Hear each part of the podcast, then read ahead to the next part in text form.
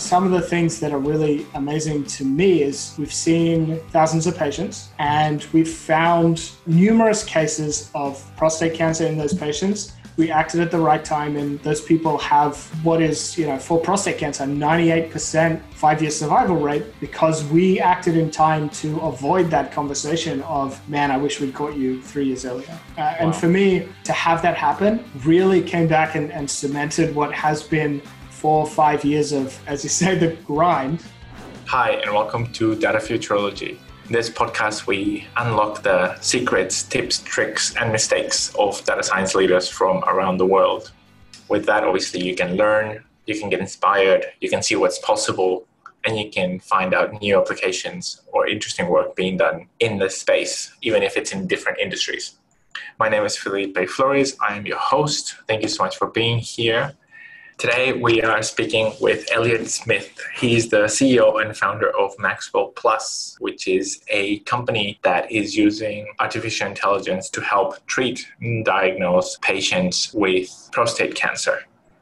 The way that Maxwell Plus and Elliot have gone about doing this is extremely interesting, fascinating, and they're leaders and visionaries, at least in the Australian market, if not globally, the work that they're doing can impact the lives of over 300 million men that have or are being diagnosed with prostate cancer.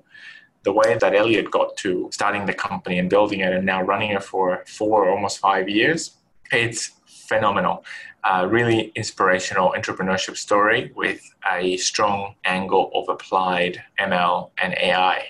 For anyone that's thinking about doing their own startup or in their own in their journey, uh, this will be a great episode for you. I hope you enjoyed. Here's the conversation with Elliot Smith.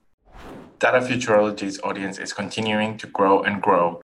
Did you know that over 12,000 other data enthusiasts across the globe are listening to this episode as well? Well, that's over 20,000 weekly listens to hear content that is loved and shared in the data community. To see how your brand can be featured here or how else Data Futurology can connect you to your audience, visit datafuturology.com forward slash sponsors or leave an audio message via the show notes below. Connect with us so we can collaborate. We can help you grow the presence of your business, and you would also be helping to continue to grow data futurology. Thanks. Elliot, how are you doing today, mate? I'm doing well, Felipe. How are you? Yeah, doing very well. Thanks for coming to the show, mate. I'm keen to to pick your brain about all, all things uh, health tech related um, and and how to bring it to life in the real world. But I thought I'd I'd ask you. Um, I'd kick us off by asking you a bit about your origin story and how how you got into into data, into the world of AI, and then how you chose um, health tech within that. But how was it? What was it first pulled you into into data and AI? Yeah. So uh, I suppose things started for me in my undergraduate degree, which was in electrical engineering. Uh, naturally, a lot of software in that degree. You know, I was more in the microelectronic side of things as opposed to power systems and, and the larger sort of electrical engineering. Um, when I finished that degree, there were a couple opportunities. Uh, one, I started working in a mining company for a while. Uh, which was short lived. I like mining was not the industry for me. That's that's for sure. Uh, but I also had an opportunity to participate in some research at the end of my undergraduate degree, uh, mm-hmm. looking at kids that have cystic fibrosis. Uh, so cystic fibrosis is a quite rare uh, disease that affects a number of different systems in the body, but one of them in particular is it creates a, a thick mucus in the lungs uh, and if that mucus doesn't get cleared out, it can get infected. Uh, so there's a lot of respiratory physiotherapy, so breathing exercises to help get that mucus out of the lungs. Uh, and the problem we were trying to tackle was that kids, uh, especially sort of under 10 years old, uh, they hated the physiotherapy, as you can imagine. Like it's it's sort of hour a day kind of stuff. Uh, and we were working on a project to build a Bluetooth connected physiotherapy device that allowed them to play a game on their phone as they were doing their physio. So their physio would nice. be the controller for that game. And that was a that was a really interesting, really wonderful project. But I think that was kind of the first time that I was looking at collecting sort of large databases of medical data and trying to do something useful with them. In this case, it was trying to track the performance and, and try and predict uh, things like infection events on, on these kids. So that project went well. Um, we ran some trials, built a few devices. Uh, ultimately, it turned out to be too expensive to commercialize, but uh, it was a great exposure, I think, to the world of, of medical data uh, and data science in general. And that process, uh, along with you know, just a general interest in the space, then got me back to university to do a PhD. Uh, so I did a PhD in biomedical engineering, specifically nice. around uh, designing MRI systems, so electromagnetic modeling and optimization of the design of MRI systems uh, for a particular application, which in this case was combined imaging and radiation therapy to do semi autonomous cancer treatment. So a lot of that work uh, was around the numerical modeling, simulating um, the design of, uh, you know, for those who know this space, gradient coils for these MR machines. So trading off uh, sort of, you know, how good your image quality could be with you know minimizing inductance and resistance and just you know catastrophic failure through large scale power loss. Um, so that was a really interesting project, uh, and I guess was my foundation into the space of AI. Uh, this was sort of what years would this be? This was probably five or six years ago. So before, I guess AI and big data were like the cool ways to talk about uh, numerical modeling and, and optimization problems. Uh, I was I was working on this for the purposes of uh, electromagnetic design. Uh, when I finished that, uh, I sort of came to the realization that uh, I loved academia, but it was a little bit too slow moving for me. Uh, I wanted to be out there building things, putting stuff into the world, and decided to have another run at building a startup. Uh, and at the time, I happened to know a lot about numerical modeling, optimization, uh, and, and how that translated into things like AI uh, and also medical imaging. Uh, and, you know, without jumping too far ahead, that's kind of the point where all of this came together. Uh, and the company that, you know, I now run, Maxwell Plus, uh, was, was kind of born in that collision of worlds. Very nice, mate. Very nice. And, um, I gotta tell you, I I went to the same same university that you went to, so um, University of Queensland, a long a long time before you though, and um, I did uh, computer systems engineering, so quite quite closely related. But I always thought that the um, the electrical engineering side was was way more hardcore than what we were doing in in comp side, and um, and uh, yeah, we we would sometimes look down on the on the people doing software engineering, even though some of them are very good, very good mates of mine. Um, no, mate, super super interesting.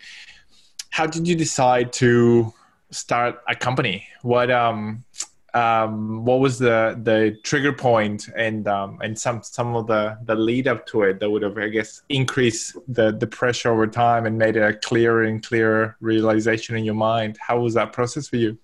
Yeah. I mean, it was an interesting one. I think with any uh, startup origin story, there's like that healthy mix of uh, serendipity and and I guess ignorance or arrogance, whichever way you want to look at it. So, you know, the the story the story we tell uh, is and and that's how it happened was that uh, I was having drinks with uh, a friend of mine, Steve Baxter, uh, local Brisbane angel investor, uh, and I was talking to him about my PhD, what we were doing in image guided radiation therapy.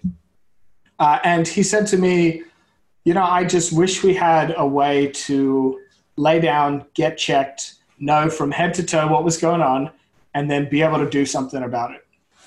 Uh, and you know, this is this is where the arrogance comes in. Uh, you know, three beers into this conversation, uh, I turned to Steve and I said, "Oh, I could build you one of those." Um, and you know, n- nothing really came out of that conversation directly. But a few days later, uh, Steve got back in touch and, and he said, you know, Elliot, were you serious about saying that you could build one of these? Uh, because there are people in my world, people in my life that keep getting told, if only we'd caught this sooner. Uh, and I'm sick of that being a problem.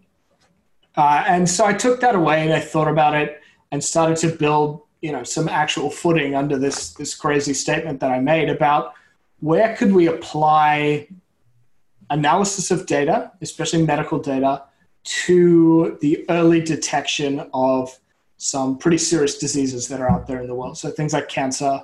Um, you know, at the time we were looking at uh, cancer, heart disease, a number of different areas because it was all conceptual.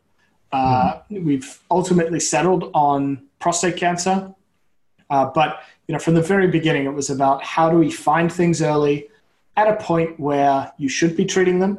Uh, you know, with a with a background in biomedical engineering, it's it's very apparent the problems of things like treating unnecessary, otherwise benign issues.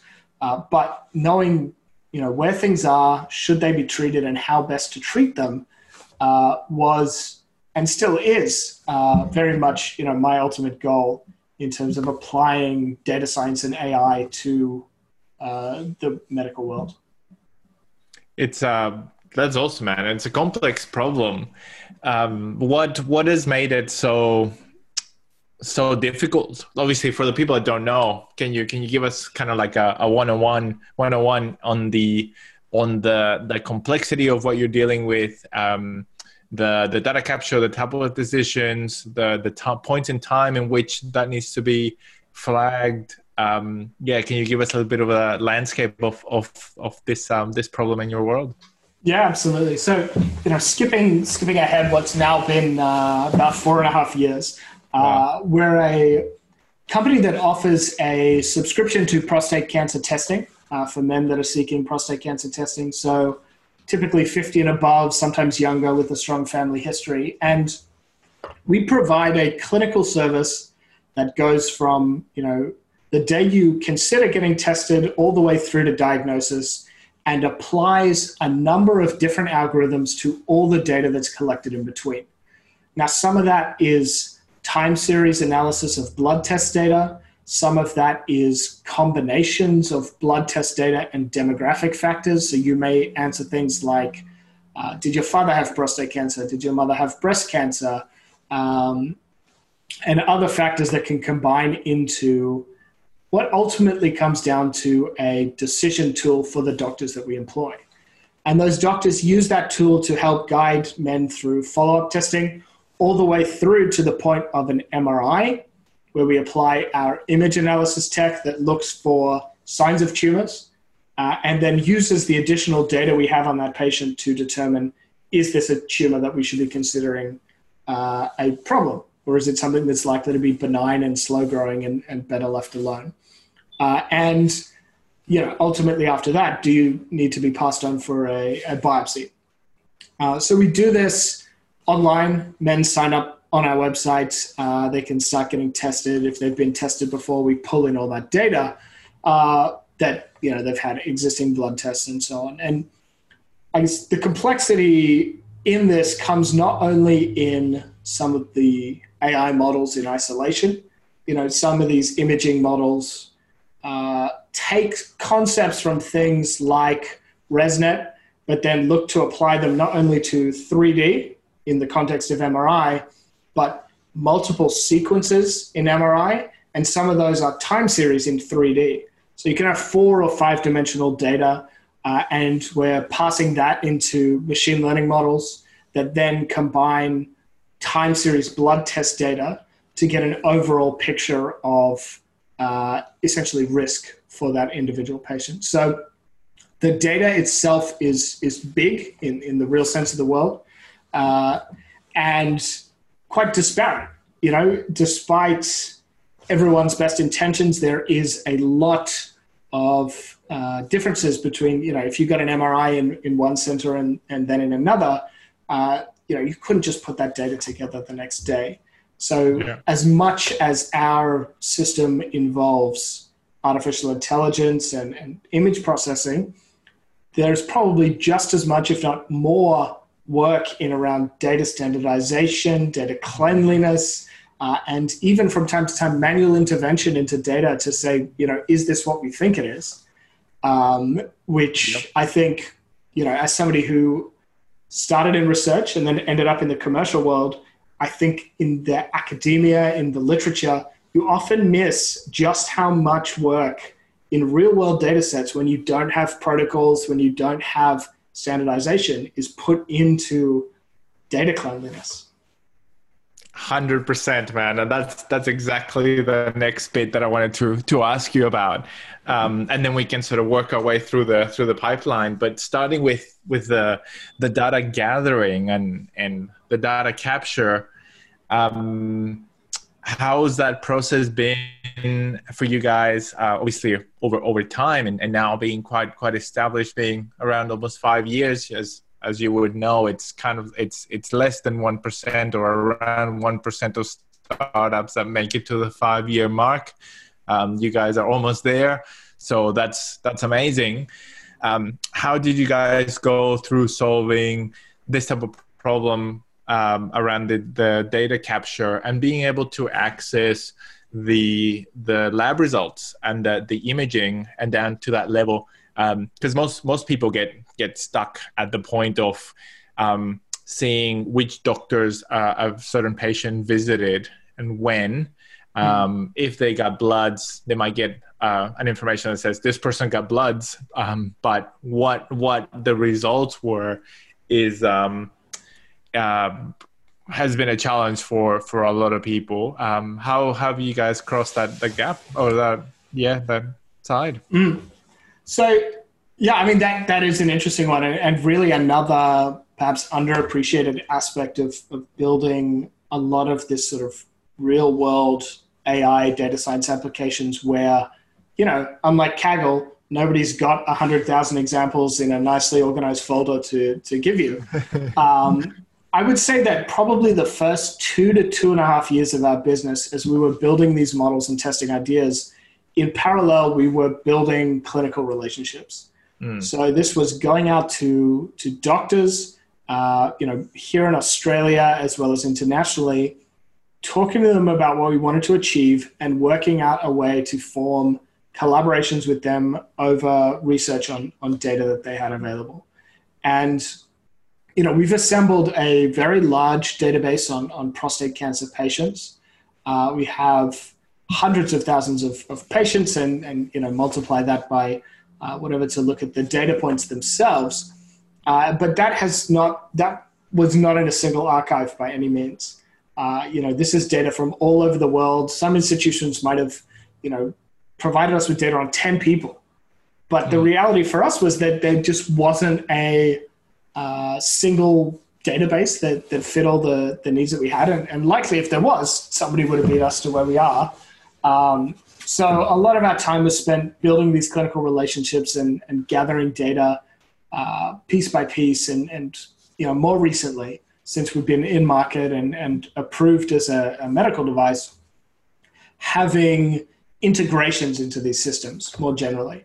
Uh, so integrations into the messaging systems that deliver results between clinics, doctors can now CC Maxwell Plus uh, in their results, and these results get end up in our system. And similarly with MRI scans, uh, they can be pushed directly into our system. But that's you know five years of engineering effort to get there. Uh, believe me, like uh, I even have one on my desk. Like the early days, this is how we got our MRIs. It's a it's a. CD and it's got one scan at a time, and we just we pulled them off the CD um, because you know for us that's just kind of what we had to do uh, to get the data that we needed. Definitely, man. Definitely, and um, that's that's amazing. and um, and I'm sure you you were trying different avenues to um to be able to get to to this data and and um we we've had other other people in the podcast that, um, for example, one one guy um, also had an AI uh, company in the health tech space where they were doing discharge outpatient clinic uh, scheduling and it was based on the discharge notes, for example. And and they were telling us that the also that the main thing was the the data capture, the data sending, the data cleaning. That's like yeah the biggest the biggest barrier. Um, did you guys find greater success in approaching uh, doctors directly or was it or was it like medical centers uh, or was it like software companies that that provided the software to the to the doctors? Uh, was it something else? Was it um, hospitals? Um, did you did you try different avenues and then found that one that worked better for you guys? Yeah we certainly tried you know, probably all of those and and more.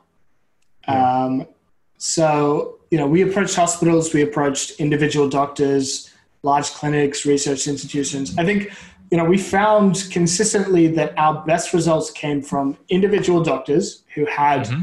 authority and and you know the ability to share their data under the right circumstances with us and uh, research heavy organizations who are used to sharing data with people um, certainly, you know, talking to hospitals or, or large clinics who, you know, their nine to five is not research. It's clinical operations. How do we optimize billing? How do we get people out of the waiting room faster? To come to them and say, hey, we'd like to share all your data uh, was kind of met with blank stares. They, they didn't know where their data was to begin with. Um, so, you know, we found that the individuals were probably the cornerstone to it all. Uh, and another reason for that is, you know, if you find a, a clinician who's very keen on, on solving the same problem as you uh, and, you know, offer them an opportunity to collaborate and they can see the, the patient outcomes of what you're doing, they're going to become an internal champion for you. And most of the, the big institutions that we collaborate were with building a relationship with one individual clinician who then went on to champion it within their organization and, and sort of acted as our uh, inside man or lady uh, to help us through that process. So again, you know, that relationship building side that, you know, probably as a an academic and as an engineer coming into this, I probably would have told you like, no, no, no, it doesn't matter. You just get the data and you build the thing and it'll be fine. Uh, but you know, certainly that that relationship building side in in worlds of big data. Nobody has this much data in on their own you really do need a network of, of providers to get access to this stuff. That's awesome, man. So well done. And how how did you guys come to focus on prostate cancer? As I said, early days we were looking at kind of whatever data we could get our hands on. We were we were yeah. uh, small and, and excited and just wanted to build AI. Uh, but probably one to two months into to really getting serious with the the project that that became the business, uh, we met a local clinician here in Brisbane called Dr. Peter Swindle. Uh, so he's a local urologist. We were looking for clinicians to, to work with. Uh, and it happened that his passion, his interest was MRI of the prostate. He taught radiologists how to read MRI. Uh, wow. and he really just loved this idea of building technology to help make that process better. He's, mm. you know, as a urologist, uh, you know, they, they do surgery as well as diagnosis. Uh, you see a lot of people end up, you know, with that same problem, coming in too late and having to have those conversations of like, I just wish you got here a couple of years earlier. Mm. Uh, and he has, uh, he was very impassioned about what we do and, and remains to uh, to this day, uh, and said, "Look, I have a problem for you that is a big problem. Uh, it affects one in six men in their lifetime. Uh, and there's an opportunity here to drastically change the way that we deal with it. Uh, and that kind of, you know, we sold what we were doing to him and he sold the, the problem to us. And, you know, we, we started working together and it's, uh, I guess the rest is history, as they say.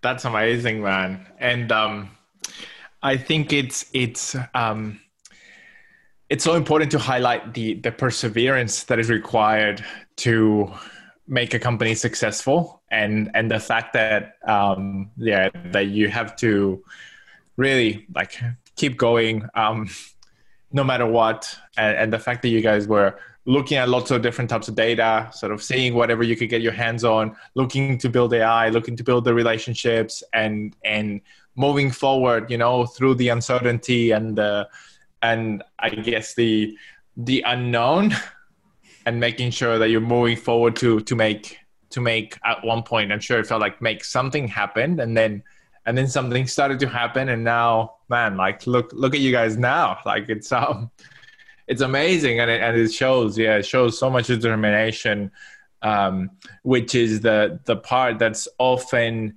not covered enough and not not not um, focused on enough on the startup stories that um, people focus on the you know on the on splitting the spoils and and um, you know as eric ries says it's like who's going to be in the cover of magazines and and how's the money going to be divided but people don't focus on the on the grind to get there. So what does what does a company look like now? Uh, what are yeah, what is a what does the company look like now? We're still hungry for data, that's for sure. Uh, but you know, we're as I said, we're in market. We're approved uh, as a medical device in Europe, Australia, New Zealand. Uh, so we've been in, in market for about 12 months. Yeah. Um, which you know that approval process is a, a hour long conversation in itself, uh, and we, and we can touch on some aspects of that. But yeah, um, yeah we've been operating for about twelve months. Uh, you know, some of the things that are really amazing to me is you know we've seen thousands of patients, and we've found uh, you know numerous cases of prostate cancer in those patients that would have gone missed by the current system. Wow. So there are guys out there that you know, we looked at their data, we saw something in their data that wouldn't have been picked up otherwise, and our doctors said we need to act. And you know, on with the hindsight of, of knowing their outcomes, we acted at the right time, and you know, those people have what is you know for prostate cancer, ninety eight percent five year survival rate because we acted in time to avoid that conversation of man, I wish we'd caught you three years earlier. Uh, wow. And for me, you know, to have that happen, uh, we saw the first of those sort of late last year, really came back and, and cemented what has been, you know, four or five years of, of as you say, the grind. Uh, and, you know, I, I felt a little bit prepared for it. Uh, as anyone who's done a PhD, it's like you just sit and do things that don't work for multiple years by yourself. Uh, but yeah, to get things like that happen, especially in this sector of, of healthcare, to really be able to see that you can make a direct outcome on, you know, saving a life. Uh, you know, really just you forget about that grind pretty quickly when stuff like that happens. That's fantastic, man. That is fan- that is yeah, outstanding. Um, and tell me, tell me a little bit about that approval process. What was it like? Um, yeah, main stages, key frustrations, etc. What how, how did you how do you find the approval process? Yeah, I mean it's it's a tough one. Even even today, like the way that the approval process works, it's I mean it's not really designed for software, let alone AI. Um, so you know the the key example I give in trying to get this point across is that in our approval documentation, so basically, you know, you put a quality system together in your company, which is a sensible thing to do for any company. Uh, and then you create your products under that quality system and generate a big dossier about how your product performs and how it's safe for use. Ultimately, any regulatory approval is you do what you say you're going to do and, and you're safe for patients. But we have a whole section in our dossier about what the uh, risk of poisoning is if you use our product because it's designed for a world where there's a physical product that somebody could accidentally put in their mouth. Uh, and yet, as a software company, we still have to say, I promise you won't get poisoned by our product uh, that exists as software. Um, yeah. So that, that's kind of the cornerstone of, of, of, the approval system. And I mean, interestingly, uh, the world we're in right now with COVID and the pandemic yeah. is actually really having a big effect on the way that groups like the FDA are looking at approvals. They're wow. saying, okay, this system really doesn't account for digital products well enough, and that has left us at a disadvantage in a tough time. Uh, so, for example, you know, products like FaceTime and uh, Zoom couldn't have been used in a medical uh, scenario because they weren't approved as medical devices. Yet, you know, uh, Apple, I'm sure, is more than capable of producing a secure communication channel between two people. So, you know, they've really started to revisit you know, how are they looking at these devices when they're primarily software as a medical device? Uh, and then, you know, for the last couple of years, groups like the FDA have been saying, look, we, we see AI as a, almost a new category of medical device. Mm. How are we going to think about the approval process for this? What do we need to do to make sure that it maintains its safety and its performance over time? Because I think, you know, the big allure of, of AI companies in the medical world is that the more patients you see, the more data you get, the better the diagnostic tool comes over time. Mm-hmm. Uh, but you know there needs to be checks and balances in place because as you know everybody in the AI world knows, you can overfit to your data. And if you overfit to the wrong data in the medical world, you know it's it's potentially catastrophic outcomes. If you tell a whole bunch of people that they're healthy when they're not because 99% of your data is healthy people and you don't have the checks and balances in there uh, you know people can die. And that's why you know these systems are in place and, and that's why they always will and, and should be in place is to make sure that technology like ai that can provide all this potential uh, i guess you know, and, and this is probably true for a lot of startups, gets its sort of reality check to say, look, you know, there is a bigger world outside your startup, and we need to consider, uh, you know, the the stark reality of the world, and we can't just let this stuff, uh, you know, go wild. Putting aside any any crazy questions of AGI or anything like that, it's just checks and balances. Make sure that it's still doing what it says it's going to do, uh, and make sure ultimately that patients are safe. Hundred percent. That is definitely keen. Um, so I'll I'll ask you I'll ask you more about that in in a bit. But before, I wanted to ask you about um, uh, maybe um, with the with the approval process to become a medical device. Uh, why why did you guys look to, uh, for example, be registered in in multiple geographies? Um, were they separate processes? And was that a must do for the for the company to to succeed and um, and survive long longer term? Yeah so i mean interestingly the the ones we have so far were out of a logistical benefit more than anything else. So uh, this is very particular to australia and the tga but uh, if you're approved uh, via ce mark uh, via a notified body in the european union Mm-hmm. The TGA recognizes that as equivalence for its own approval process. So if we get CE mark, we can be TGA approved. Now, that relationship doesn't work in the opposite direction. Huh. Uh, so for us, we said, okay, will we ever want to go to Europe? Uh, and the answer is yes, we would like to have our, our company operate in Europe one day. So let's go through that process, use it to have the equivalency here in Australia and, you know, two birds with one stone kind of scenario. Um, New Zealand was in a very similar boat. Uh, we had collaborators over there, and we have their system is one of primarily self-regulation uh, under similar guidance to uh, the CE and the, the TGA notified uh, systems. So we were able to get that one up quite quickly. Now, other markets, uh, the US is certainly on our radar. Yeah. They're a little bit slower a little bit more involved. So you know it's it's more of a business timing decision for when we hit the fda but yeah it was uh, a little strategic one. A lot of people don't know that. Uh, and I, I, don't remember who told me but i'm glad that they did uh, because having to do that twice uh, would have been an expensive thing to learn on the fly Definitely, yeah, and painful. Um, did you know you would guy you guys would have to be um, approved as a medical device when you when you started the company in the in the early days? Was it something that you knew you had to do at one point, or did it come in later?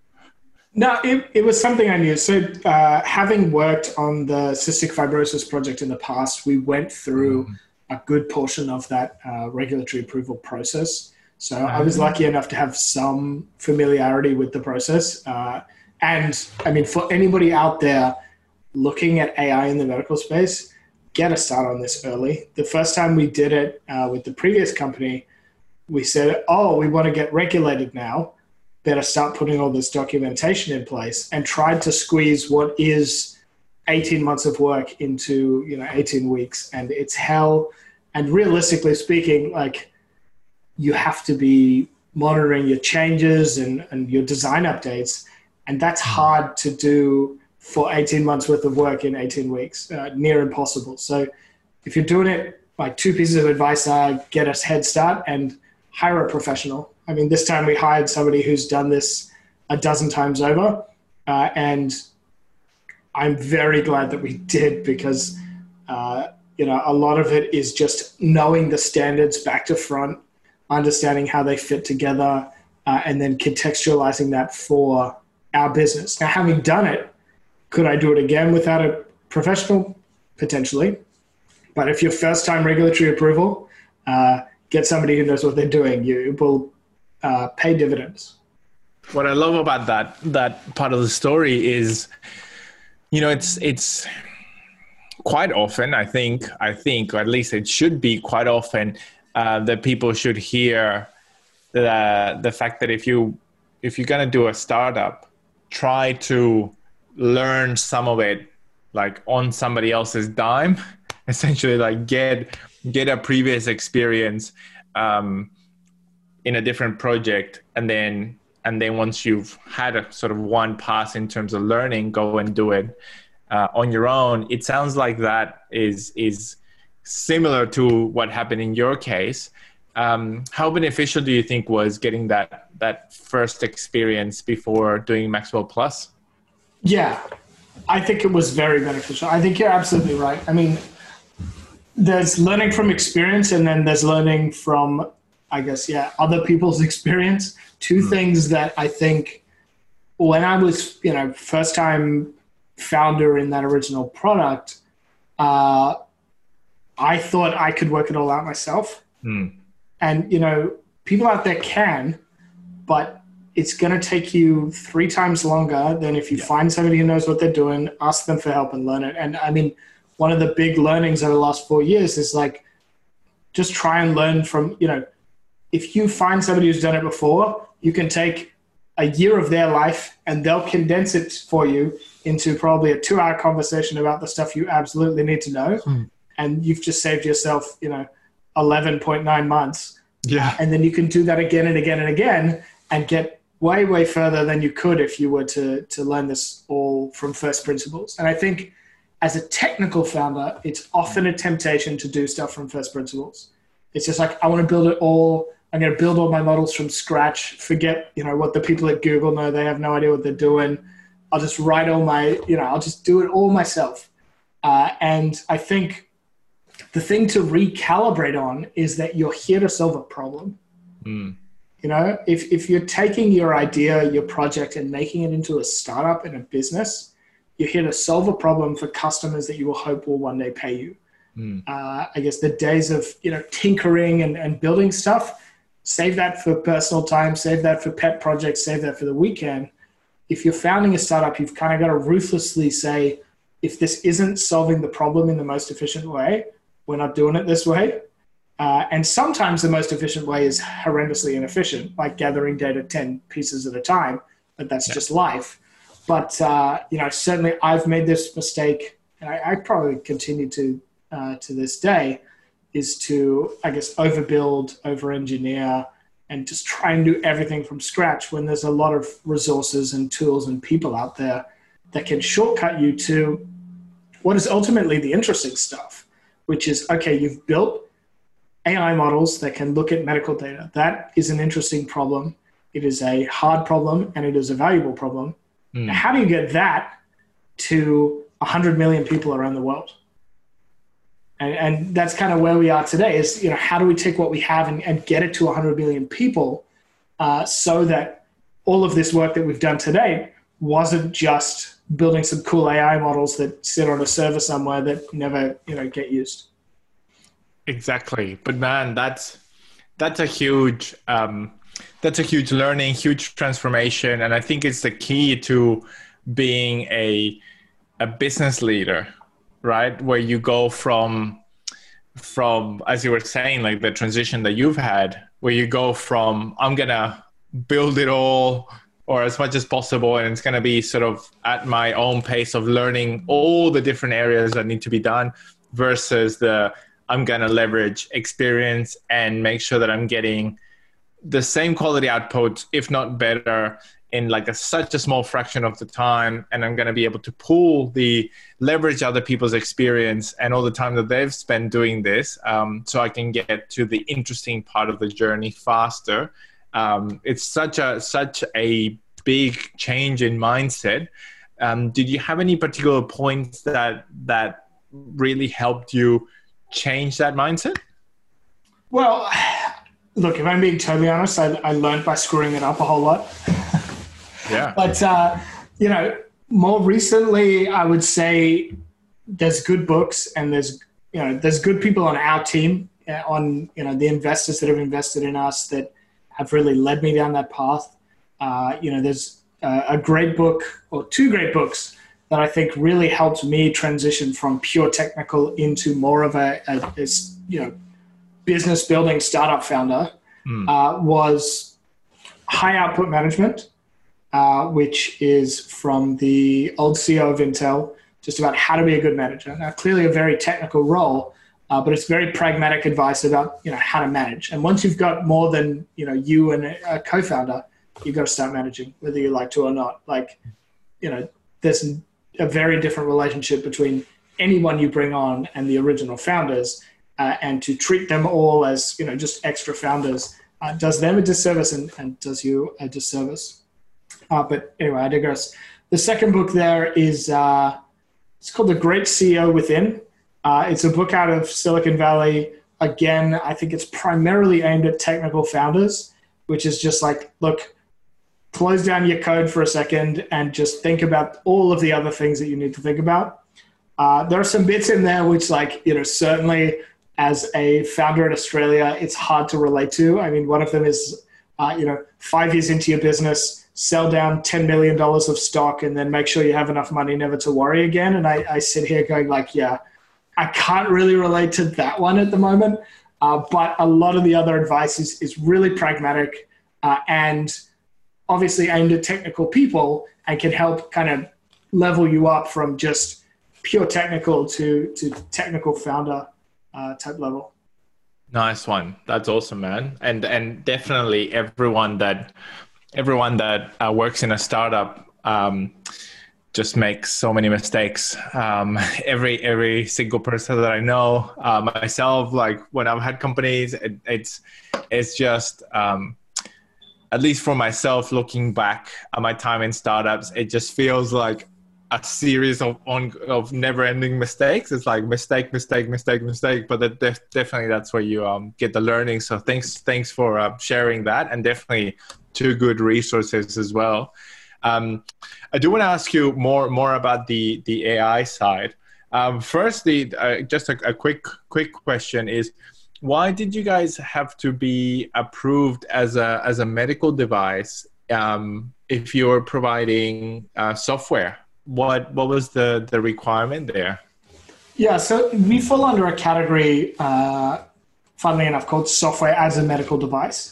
Mm. Uh, and because the clinicians that use our software are using it in the aid of clinical decision making, it kind of puts us into a, a category of clinical decision support tools. Now, we're lower risk than if we built software that did all of the work. Uh, and you know, I think the world is decades away from an AI doctor without any human intervention. Yeah. Uh, but yeah, we we still count as a medical device under that regulation. That makes sense. Yeah. Thank you. And um, tell me, tell me about the the AI side that you guys have have built. Um, so you you mentioned um, a little bit before around um, some time series components, some imaging components, uh, so image classifications um, that you're you're taking all this data over time. Uh, can you can you expand a bit more about uh, what's at least some of some of the magic that's happening in the in the background for all the patients. Yeah, definitely. I, I mean, let's we can talk about the the big meaty one, which is the analysis of MRI scans.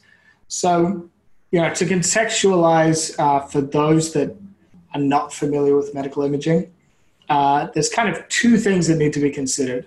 Uh, one, your images are not pixels; they're things called voxels, uh, which is a volumetric pixel, I suppose. Uh, so instead of squares, you've got cubes. Uh, and what we're doing when we're imaging somebody is, I guess, taking an image one little slice at a time to build up a 3D uh, model of that person. Uh, and, you know, as ridiculous as it sounds, like if you've ever played things like Minecraft, that's kind of a good visualization of how it works. Different blocks represent different types of tissue in the body. Mm. So the first complexity over you know traditional image processing uh, and image AI is that you're in 3D, uh, which makes you know from GPU usage uh, all the way through to everything else, it kind of just you know multiplies everything uh, somewhat exponentially. Uh, we need a lot of GPUs to train our systems. Um, but the additional complexity that we have is that for prostate cancer and, and prostate imaging in particular, we use a process called multiparametric MRI. And what that means is that the same way that uh, your camera will take a red, a blue, and a green channel, the MRI will perform, uh, in this case, three different sequences. Uh, and that's kind of like one red, one blue, one green, except they're designed to measure different things other than wavelengths of light. So there's T2 weighted image, which is mainly about anatomical detail. There's a diffusion weighted image, which is looking at how water is moving through the body, which can give you an idea about functional behavior within the body. And then there's contrast enhanced imaging, uh, which is when we uh, or the, the radiologist injects the patient with a contrast agent. It's a metal uh, and a sugar bound together. It's a gadolinium based substance. Uh, and it's because things like cancer are hungry, mm. they tend to uptake more of the sugar than anything else. And then the gadolinium in this case uh, can be seen on the MRI as a, a sort of bright spot whenever there's a lot of activity with that contrast agent. So, you know, step one is design an AI model that can process that. Uh, and you know, to add to add some extra flavor to the mix, uh, these three sequences are not taken at once; they're taken sequentially, which means that between sequence one and sequence two, the patient might have rolled over, they might have you know moved around, just breathed in and breathed out. So you lack alignment even between the channels mm. in your images. Um, so there's a lot of pre-processing that goes on to try and optimally align these images. Uh, and then on top of that, that contrast imaging I was talking about, that is four-dimensional. So we take that same 3D volume at multiple time steps to monitor how that sugar flows in and flows out over time uh, to get an understanding of uh, uptake and, and uh, the eventual you know, consumption and, and, release of that sugar. And all in all, that is a lot of data. Mm. And we, what we've done uh, for that, and, and you know, our primary goal here is very similar to object detection algorithms, is to find an area in that four-dimensional world, but you know, let's just use a 2D version of it uh, to say this section is likely to be cancer. Uh, so you know, our models themselves uh, definitely take the best of what's out there in literature, uh, but they are adapted to the complexities and to the nuances of the types of data that we have. Uh, and for things like MRI, where you know this data set is huge, there's not only the problem of you know how do you fit that all into a series of graphics cards, um, but very often we sort of hit a point where even if you had you know a thousand graphics cards, it just wouldn't be feasible to run your convolution over this entire four-dimensional space and then shrink it all back down and do it all again, let alone, you know, this this concept of batch sizes. You know, very often our batch size is like two if we're lucky.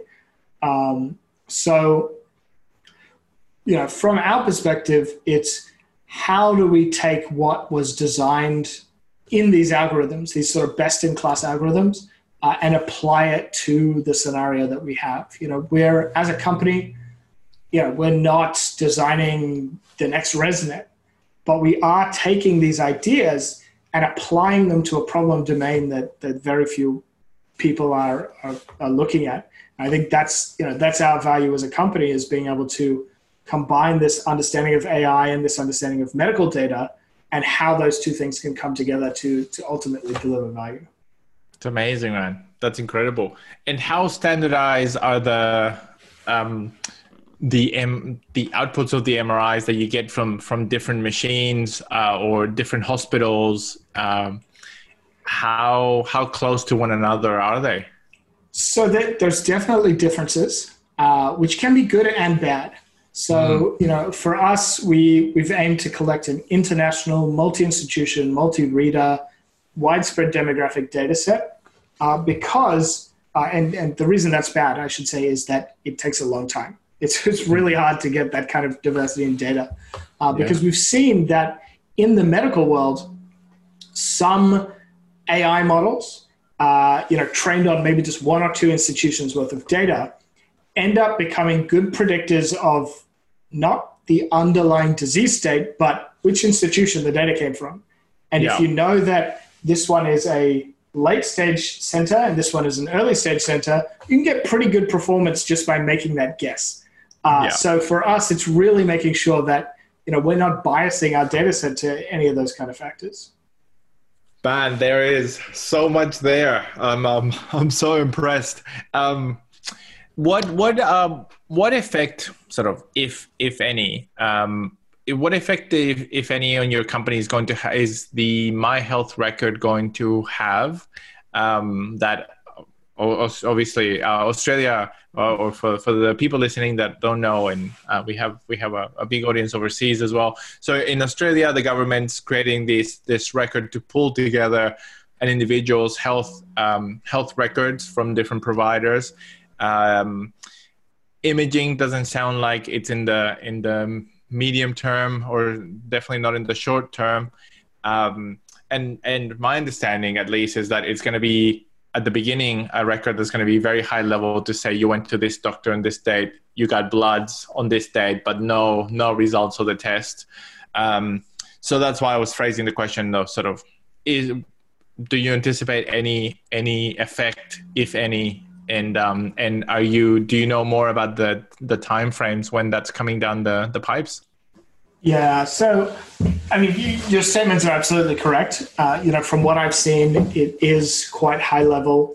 Uh, the intention in the long term is to get more data in there, uh, and you know, I'll say it's a it's a wonderful initiative. I think you know, centralizing all this healthcare information, if protected and with the right privacy controls and, and the right transparency is a, a brilliant idea.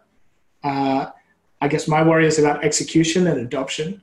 Um, mm. Execution because uh, it's hard to engineer anything for 20 million people, uh, and you know the government will have a fair crack at that, and, and I'm sure they'll get there eventually. Um, but adoption seems to be uh, a big issue as well. So mm. you know we we don't currently integrate with My Health Record because there's no additional business value for us, but mm-hmm. we have users, members that have specifically asked us, you know, do you integrate? If you do, I don't want to be part of this. Uh, because there is, you know, underlying skepticism about the government's ability to, to protect that data and, you know, making no comment on, on what their ability is or, or how safe it is. Uh, but mm-hmm. even from the clinical side, uh, and, and this has been an interesting one, is that you know certain clinicians who feel that uh, you know they're hard done by in the way of rebates, for example. So you know if mm. the the rebate for seeing a certain type of clinician has not moved in the last you know eight ten years, and they feel like you know the costs of running their business has grown, but their remuneration hasn't. We've seen clinicians say, well, actually, as a fraternity, we're actually telling my health record that until you put this rebate up, we're not even going to consider it because the huh. logistics of implementing something like this yeah. aren't justified by the amount that we're getting paid. So I think the beauty of having something done by the government is that it's mass scale. The difficulty of having something done by the government is politics. Uh, mm. And I think ultimately it's, it's going to be a, a battle of politics to determine how much uptake it gets. Exactly. Now, well, um, I keep I keep saying this, man, but I am I am so impressed by by you guys just you know taking the initiative and and sorting out um, kind of like everything that you need in order to make this a reality. Um, instead of waiting around for for a clearer, cleaner path to be sort of made in front of you. Um, so no, definitely kudos for for doing all that. Um, and tell me what's what's coming up next um, for Maxwell Plus. What's what's uh, the future of the company? What type of things are you guys looking forward to working on? Uh, obviously, things that you can share, but what's what's coming up in the in the future for the company? Yeah, I mean, 20, 2020 for us uh, is focused mainly around getting this out to more people. Um, so you know, we're open for business. We got men signing up every day uh, through our website. It's just trying to spread the word try try and let the world know that we're out there, we're doing things the way they should have been done for a long time, and, and you can mm-hmm. finally get that. Uh, and I guess from a more technical perspective, uh, we're starting to look, you know, for a long time we've been, uh, the way we phrase it is day one to diagnosis. So our job is to get you to a diagnosis uh, early enough that it makes a difference, uh, but mm-hmm. without any sense of overtreatment. Now, the question that's, uh, you know, been, been ticking around in our heads for a while is, if you have had treatment or you choose to go on to what's called active surveillance, which is let's just watch this and determine when to treat, the algorithms that we applied to do an initial diagnosis apply just as well to monitoring your diagnosis over time. So, how can we then go to provide ongoing support to really see these, these men through from you know day one to you know day infinity whenever that is, and, and continue to provide you know real clinical value to these these men. That is so exciting. And for uh, for anyone listening, at what point should they think about going and, and checking out the website to see if they should sign up, if one of their loved ones should sign up, if one of their friends should sign up? Um, are there particular points where um, the the listeners can be directing um, directing people to Maxwell Plus? Yeah, definitely. Look, if, if you're a man and you're over 50 uh, and you happen to live in Australia, uh, check it out right now for yourself. Uh, if you have a family history of prostate cancer, a lot of people don't have this conversation, uh, but but try and find out. Uh, it may be appropriate as young as 40, depending on the situation. We do a lot of pre-screening to work out if we can help you. Um, so you know you can sign up and, and we'll let you know. Um, but yeah, definitely check that out. Or if there's somebody in your life uh, that fits those demographics, I mean, I, I would dare to say that most of us either, well, most of us know a, a man in their 50s from somewhere, whether it's parents or, or, or themselves. Um, so definitely have a look. Uh, if you're interested in this space in general, uh, we have been quiet on this for a while, but we're just about to start kicking it off again. Is uh, we're building up our mailing list again, starting to put out not only medical information but technical info about what we're doing, uh, you know, in terms of AI and how we're building these these big, you know, distributed TensorFlow models and so on. So even people that aren't ready for the product, uh, you can jump on, hear about what we're doing, and and you know just keep up to date with all things Maxwell. Uh, and yeah, I mean, I, I look forward to seeing everyone. Oh, that's awesome, man. That's the the yeah, the idea of the newsletter sounds fantastic. And um, when when the audience is thinking about you know who who can go to who should be checking out the website, I should have included in the list. Um, think about your colleagues as well. So not only obviously yourself, your family members, your um, your friends, loved ones, but also colleagues. We definitely have uh, people at work. You know, today today um, one of one of my colleagues and I were were discussing um, breast cancer in our families, and in in the case of my colleague, she had it, and and a lot of people in her family. In in my case, uh, my wife's family has has a um, likelihood to have breast cancer. Sometimes, you know, these conversations are are extremely helpful, and um, so don't yeah don't forget your colleagues. Um, Elliot, Mate, I I just looked at the time. I can't believe this has flown by. It's been an absolute blast. Um, thank you so much for all the good work that you're doing. Extremely necessary. Thank you for the perseverance, the tenacity. Um, please keep going. I guess needless to say. And uh, thank you so much for coming on the show. No, you're welcome. Thanks for having me. That brings this episode to conclusion.